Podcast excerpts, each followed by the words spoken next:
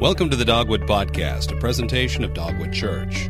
For more information, visit www.dogwoodchurch.org. Join us now as Pastor Keith Moore shares today's message. I have a question for you. What does it mean to fall in love? Or, or, you know what? Actually, let me let me change that question just a little bit and say, what behaviors do we show when we're in love with someone? I mean, do y'all remember um, if you're married, do you remember when you first started? Maybe you first met your wife, or your future wife, or husband, and you, you were courting. Do you remember those days? Or if you're not married, you can maybe you've, you've, you're dating someone. You can remember, or you can think about what it's like to be in love and how you behaved. So Lindsay and I met when we were. Uh, Lindsay's my wife, by the way, just in case you were wondering.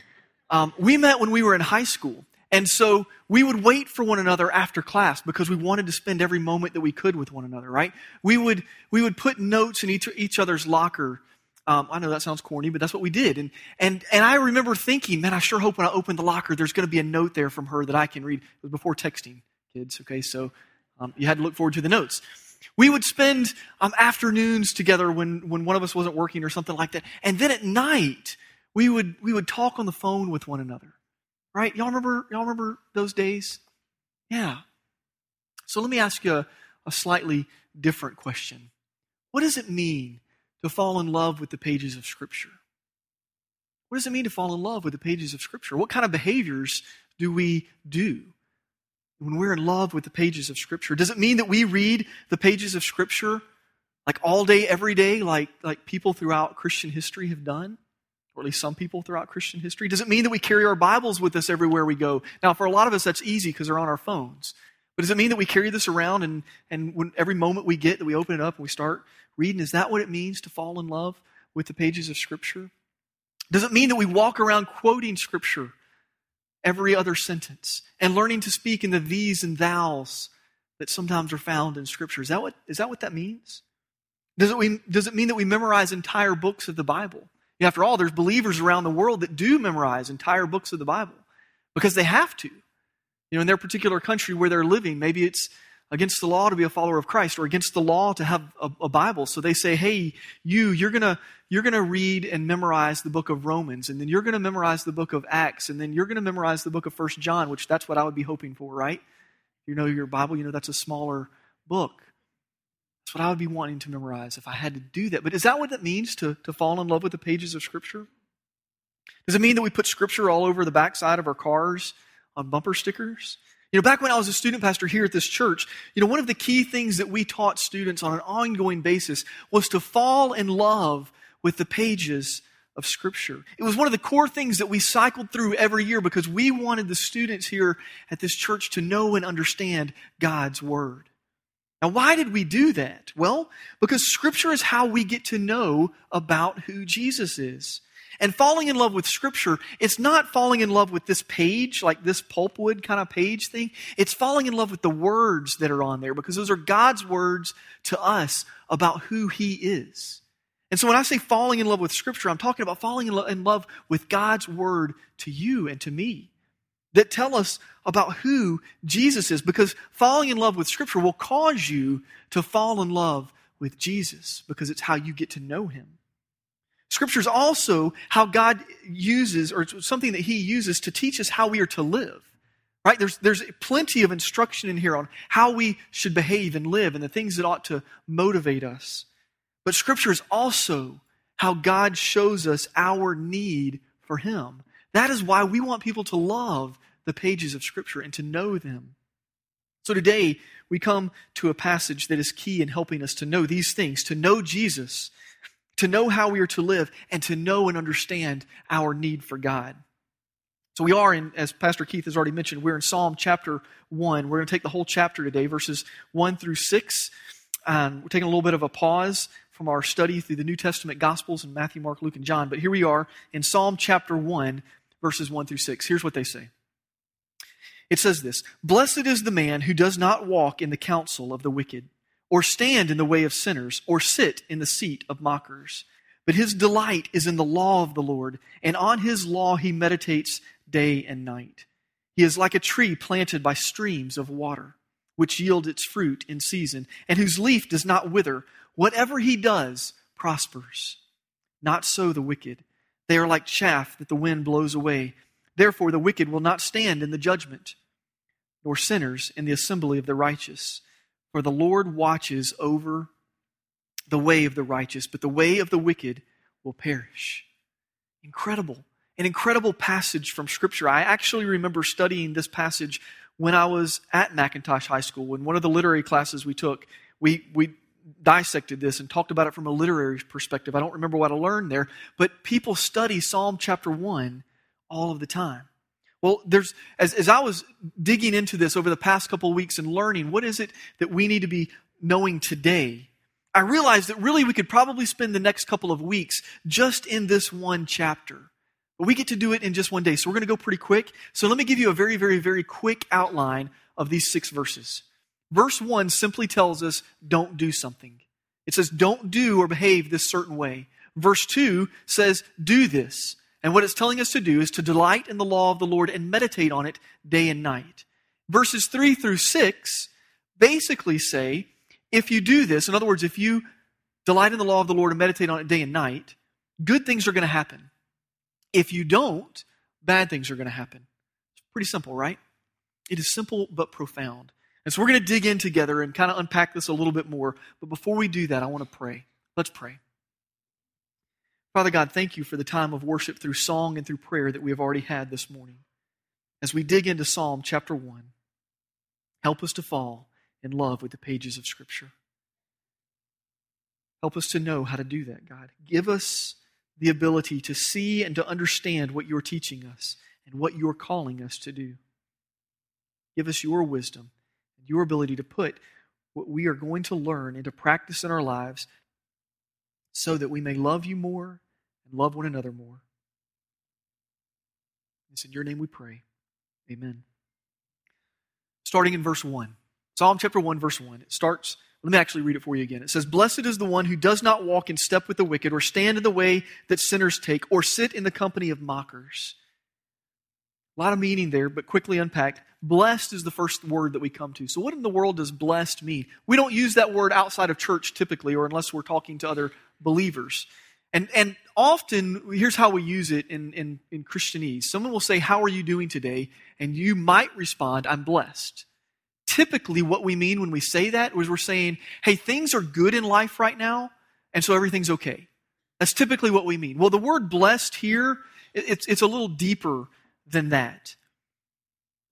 Meaning's a little bit deeper. The meaning here, if you were to study the Hebrew word, actually talks about this joy that comes from the inside. It is very, very similar to the word that Jesus used, blessed, in the New Testament. When he's teaching, he said, Blessed are those who. It's talking about a joy. The New Living Translation translate, translates that word as, oh, the joys of those who do not follow. And then it goes on into the rest. It is this joy that comes from within inside. And we're going to talk about what this inside thing means. So it's not this joy that's based on the external, it is a joy that's based on what is going on on the inside. And we'll get there in just a few moments. Now, the verse, verse 1, continues by giving a progression of sin that you and I, as followers of, of God, as followers of Christ, are to avoid. It says, the first progression, who does not walk in step with the wicked.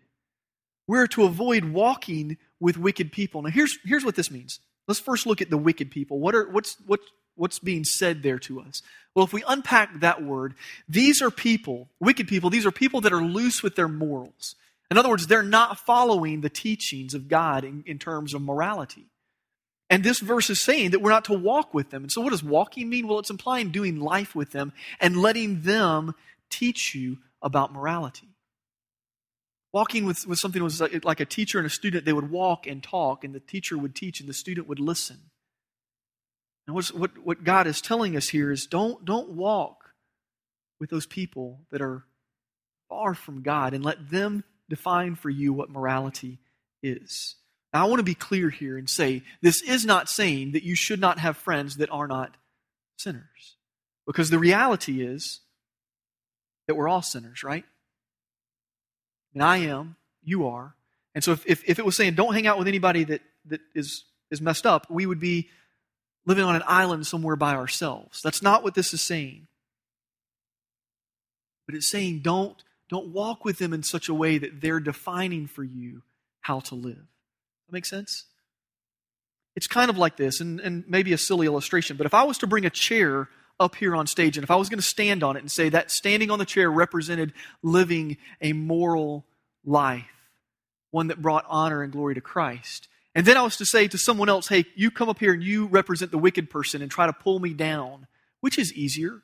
For me to actually pull them up onto the chair with me or for them to pull me down? Down.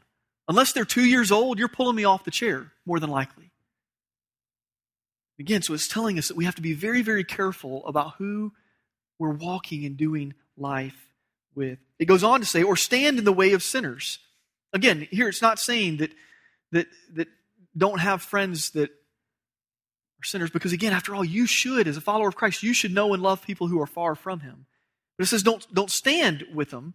And, the, and so sinners here is, is, again, let me define it slightly different than just the word sinners. It is people who have deliberately chosen to walk away from God. They've said, okay, I've heard it, got it, but I'm still not going to listen. It's saying, be very, very careful about standing with them and lingering with them, doing life with them. And then it goes on to say, or sit in the company of mockers. Sitting implies taking up residence and becoming like them.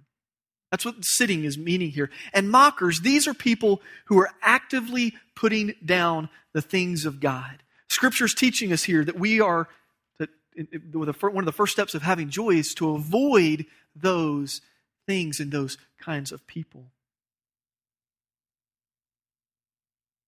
We avoid those things, but it goes on in Psalm chapter 1, verse 2, which really, for today, is at least our key passage. It's, verse 2 says, But whose delight is in the law of the Lord, and who meditates on his law day and night. So, verse 1 was telling us what not to do. Verse 2 is saying, Blessed, blessed is the person who delights in the law of the Lord and meditates on it day and night. This is huge throughout Scripture. It's taught all throughout Scripture that you and I are to, to meditate, fall in love with the pages of Scripture as Joshua is dying. Now, some of you may not know who Joshua is, but just very quickly, Joshua was a, a, leader of God's people in the Old Testament, okay? As he is dying and he is giving instructions to God's people, he says to them, Meditate on the law of the Lord day and night. If you do that, everything will go well with you. You can read on throughout the, a lot of the rest of the Psalms, and they will tell you that, and instruct us that we are to meditate on the law of the Lord. And Romans chapter 12, verse 2 so it's even taught in the New Testament. It says, Do not conform to the pattern of this world, but be transformed by the renewing of your mind. Well, what does the renewing of the mind mean? It's meditating on the passages of Scripture so much so that it soaks into the very fiber of who you are and changes the way that you think. It's like marinating a good or putting a, a cut of meat into a marinade. If you just kind of dip it in there, you know, you read scripture for just a couple minutes and, and you kind of go along and you don't think anymore, maybe a little of the flavor gets on the meat, you know what I'm saying? But, it, but to really soak in, you got to let it sit there for a while. Well, it's, it's the same thing in scripture. What's, what is teaching us here? So we're, you and I are to meditate on that. Well, that begs the question well, what in the world's meditation then? Well, meditation from a Christian standpoint is this it means to reflect on, to study, and to put into practice what you read in Scripture. To think deeply about. Falling in love with the pages of Scripture is meditating, it's, it's reflecting on it, studying, putting into practice Scripture. And this is entirely different than another word that we have in our English language that, that I'll call um, Eastern meditation. But this is another word that we see out there meditation. I was walking into the library uh, earlier this week working on this sermon.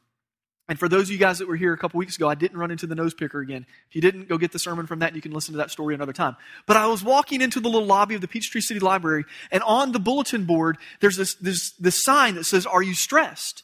And I went, I don't know, maybe not, but I'm at least going to go see what this is all about. And so I went over and read it. And you know what it said? It said, If you're stressed, come and I'll teach you how to meditate, and we'll get rid of all your stress. Well, that's, that's a different kind of meditation than what, what we're talking about today.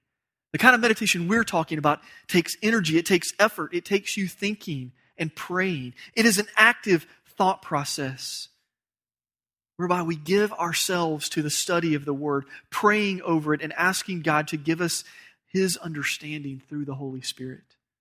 The concept of meditation is really so crucial to this passage. We're going to spend most of our time here this morning. We're going to look at what meditation promises. We're going to look at how it's practiced, well, and we'll even practice it a little bit today. And we're going to look at why it works. So, what does meditation promise? Well, we go on in Psalm chapter 1, verse 3 to see what it promises. According to verse 3, meditation promises stability, groundedness, and substance. Verse 3 says this that a person who delights in the law of the Lord is like a tree planted by streams of water, which yields its fruit in season and whose leaf does not wither. Whatever they do prospers. The author there is using an incredible metaphor for us. This tree planted by streams of water, meaning that its roots go down deep into the ground and, and, and tap into the streams underground so that it's not reliant upon the rain, so that if things get tough, it doesn't wither and die. Even in those tough times, that plant produces fruit. It doesn't, it doesn't wither, it doesn't go away. Just so, as you and I meditate on Scripture, do you know what we're doing when we think deeply about Scripture? We are taking our roots and they're going deep down into who Jesus is. And we're tapping into Him. Jesus actually told us and taught us in the New Testament. He said, Listen, if we go to Him, He will quench our thirst. He says, Come to me, all who are thirsty, right? And I will quench your thirst. When we study and soak in Scripture, we're putting our roots down into who He is. Now, the metaphor is continued in verse 4, where the wicked person is described as chaff that the wind blows away. I'm a, I'm a kid that grew up in the suburbs. Sometimes I'm lost on some of these farm illustrations uh, that Scripture uses. So let me explain to you a little bit about chaff. Now, you probably are smarter than I am. You already know this, but chaff is the junk. It's the junk of, of farming. It's the junk of the, the worthless husk of the wheat. Very light. It can't produce anything of value. And what they would do is, as they were, I guess they were cracking the wheat, they would take it on a thing and they would throw it up in the air, and the wind would come and blow the chaff away. And they just kind of let it get on the ground, and it, they didn't do anything with it because it was worthless to the people back then. Wicked, the wicked are like the chaff. Now, God is telling us something incredible in this metaphor. Don't miss this. The person who meditates on Scripture is compared to a growing, thriving tree that is capable of producing fruit even in the tough times of life. Why? Because its roots are down into the streams of living water. But the wicked person they're not described as a smaller tree that produces less fruit. They're described as somebody completely different, of someone with a different substance that will ultimately be thrown away. Just so, as followers of Christ, Scripture teaches that you and I, if you're a follower of Christ, that you have been made new. You are a new substance, spiritually speaking. When you become a follower of Christ, God changes your heart and gives you a new heart. Now, this newness, this isn't something we do on our own, right? It is something that God does in us and for us. But we do have a choice to make. Our choice is this do we put our roots down into God by studying Scripture and learning about who He is and about who Jesus is? Or do we follow the ways of the world and wicked people? You know, where do we get our hope when the stock market crashes 500 points one day and then the very next morning we see it crash another 1,000 points? And we watch literally billions, if not billions of dollars just instantly go away. Where does our hope come from?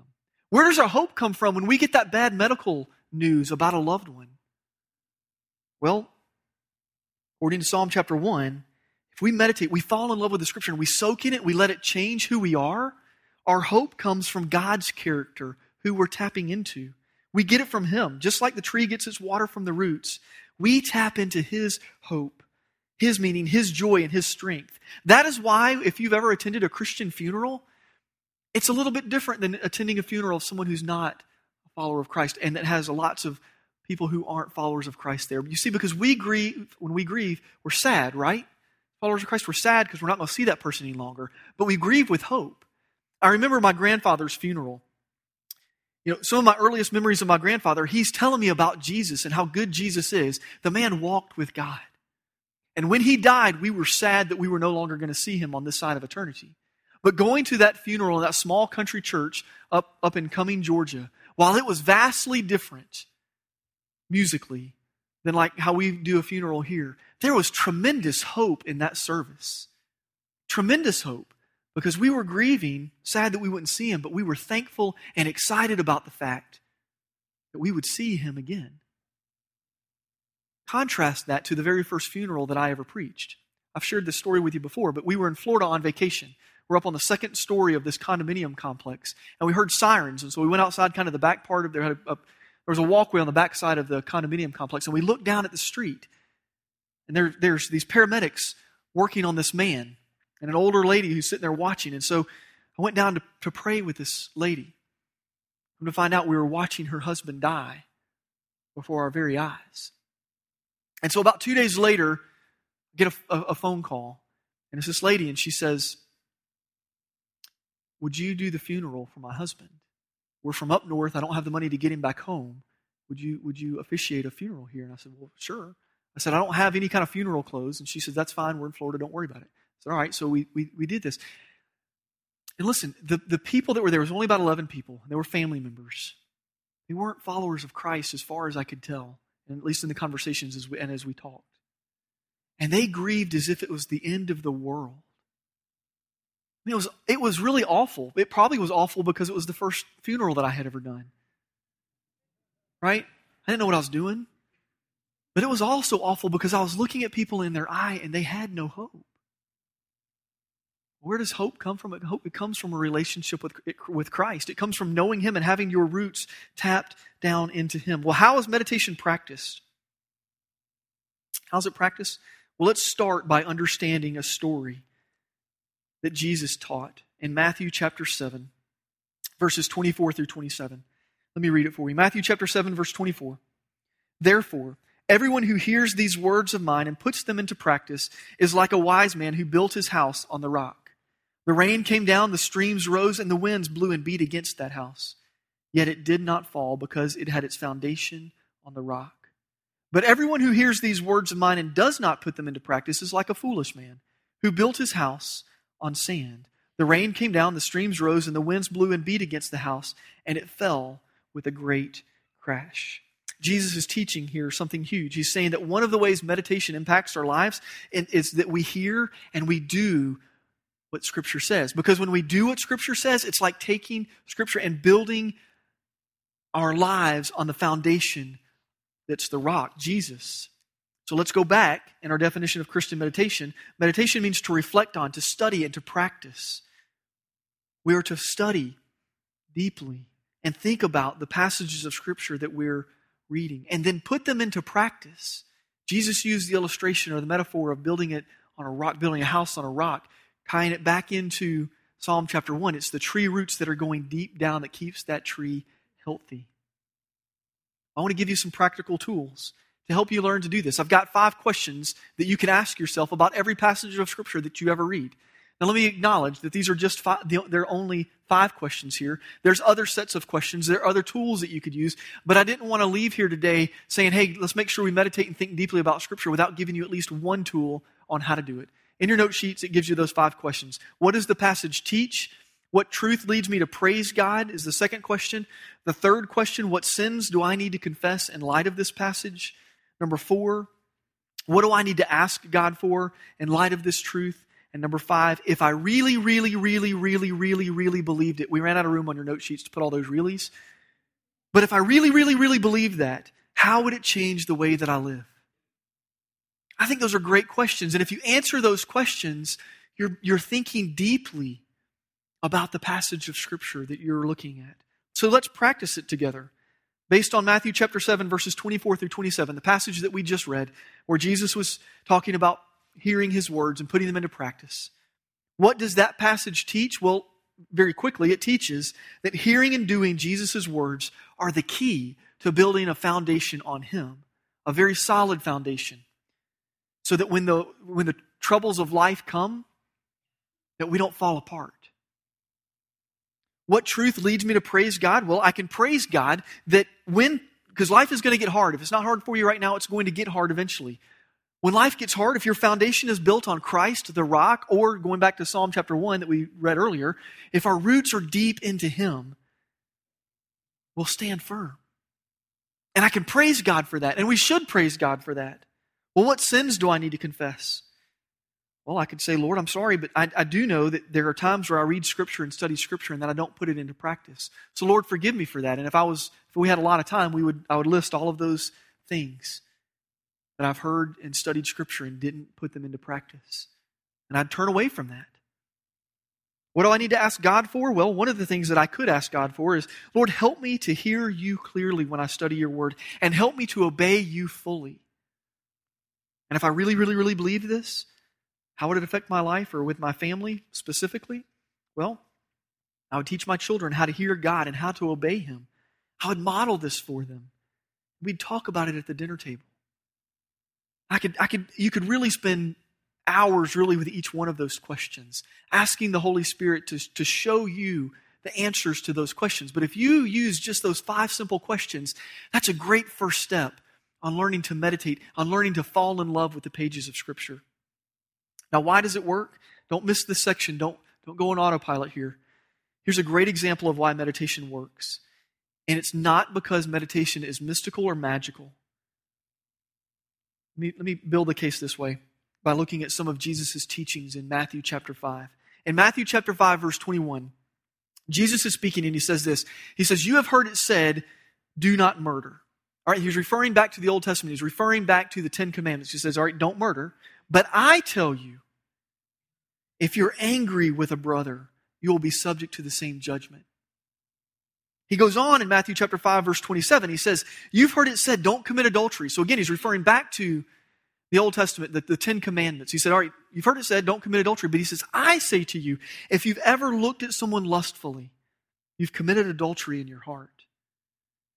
Here's the deal most of us can look at the Old Testament Ten Commandments and go, we're, maybe we're okay.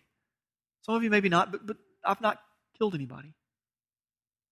I've not cheated on my spouse. I've got it. Good, I'm done. But Jesus raised the bar for us, didn't he? He raised the bar. He said, if you're, if you're angry, you're angry with a brother, brother, you're subject to the same judgment. If you've ever looked lustfully at somebody, you've committed adultery in your heart.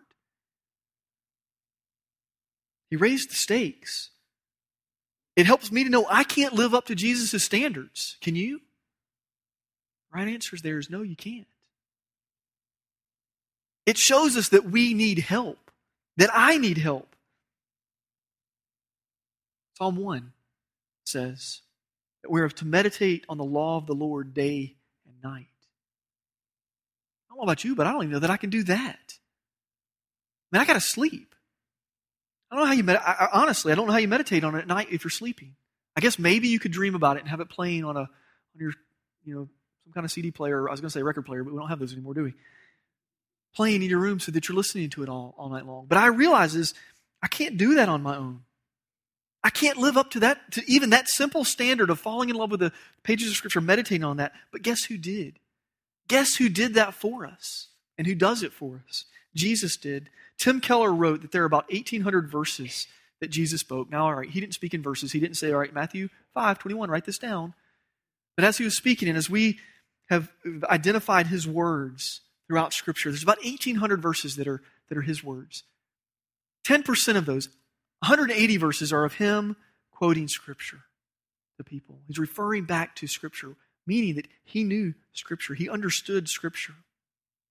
He's done that for us. And the reality is, I soak and soaked in Psalm chapter 1 over these past couple of weeks. Here's what I realized I realized that really I deserve to be the chaff that Psalm chapter 1 talks about. That's what I really deserve. Because as I look at Scripture and, and, and Jesus' teaching, I can't live to his standards. I can't do it. But Jesus, Jesus makes it so that I'm not the chaff. And if you're a follower of Christ, neither are you. He makes it so that I have a changed heart, and so do you if you're a follower of Christ. And if you're not a follower of Christ, you can have a changed heart. He's the one that does the work in us. You see, when we meditate and fall in love with the pages of Scripture, the words of Scripture, we see ourselves for who we really are. This is why meditation works, because we see ourselves for who we really are, and we see Jesus for who he really is one who loves us, one who wants to redeem us. So let's sum up Psalm chapter 1 this way. You and I are to avoid wickedness. We're to avoid sin. Instead, we're to meditate on Scripture. We're to fall in love with it by studying it and obeying it, thinking deeply about the words of God. And we do this in and through Jesus giving us His strength and power because we can't do it on our own. Some of you in this room were part of uh, the, the movie event that happened Friday night, where a lot of folks from Dogwood, a lot of churches from around the, the, the nation got together and watched the movie War Room. If you've seen the movie, you'll know it's a good one. If you haven't seen it, I recommend that you go see it. But in that movie, one of the main characters kind of hit a wall, and he realized all the terrible things that he had done and how he was really tearing his family apart and breaking God's heart. And there was a scene where he got down on his knees, and this is not a direct quote because I didn't write it down, but the essence of what he said is he called out to God with tears streaming down his face, I can't do this on my own. And neither can I, and neither can you. We have to put our faith and trust in God and put our roots, that tree, going back to the tree analogy, the metaphor, we have to put our roots, roots deep down into who Jesus is. Will you bow your head and close your eyes? We're going to spend a few moments praying. As we're praying, the band is going to go ahead and come on up on stage and get ready to help us sing and celebrate through song how great God is. But let me pray for us. Father, we ask that you would help us to pick up and make sense of the very practical meaning of the psalm that we just looked at today. We are supposed to delight in the law of the Lord, meditating on it day and night. God, help us to put our roots down into who you are, your character, and to draw strength and meaning from you. God, we thank you that you've promised to help us, to actually do this in us for us, because on our own we can't. So again, God, I ask you that you would help us to fall in love the words of Scripture, the pages of Scripture, so that we can fall in love with you. Now, with your heads bowed and your eyes still closed and attitude still of prayer, in a group this size, in a room this size, filled with this many people, stats tell us that there are people in this room who are not yet followers of Christ. It could be that you've gone to church almost every day of your life or every weekend of your life. Or maybe this is your first time ever setting foot into a church. But maybe this morning you have realized your need for Jesus and you want to become a follower of His.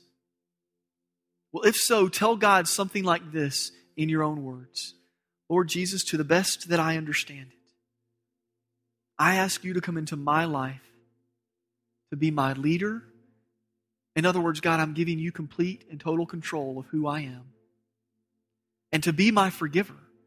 God, forgive me of my sin, of me choosing to go my way and not yours. God, forgive me of that. Listen, if you prayed that prayer, the Bible says you are a brand new creation. That God has changed the substance of who, what your spiritual heart is. You're a new creation.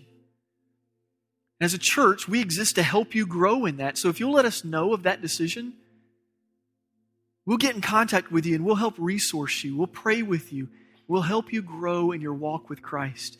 The welcome card that Pastor Keith spoke of at the beginning of the service, on the back side of that card, there's a box that you can check that says, Today I'm following Christ, or Today I'm becoming a follower of Christ. Check that box and turn it in, in the offering basket in just a few moments. And, and we'll consider that an invitation from you for us to connect with you and help you grow. Lord Jesus, thanks so much for loving us. And it's in your name we pray.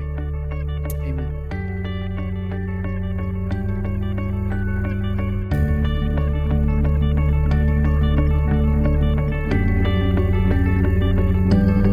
Thank you for listening to this week's message. For more information about Dogwood Church, visit www.dogwoodchurch.org.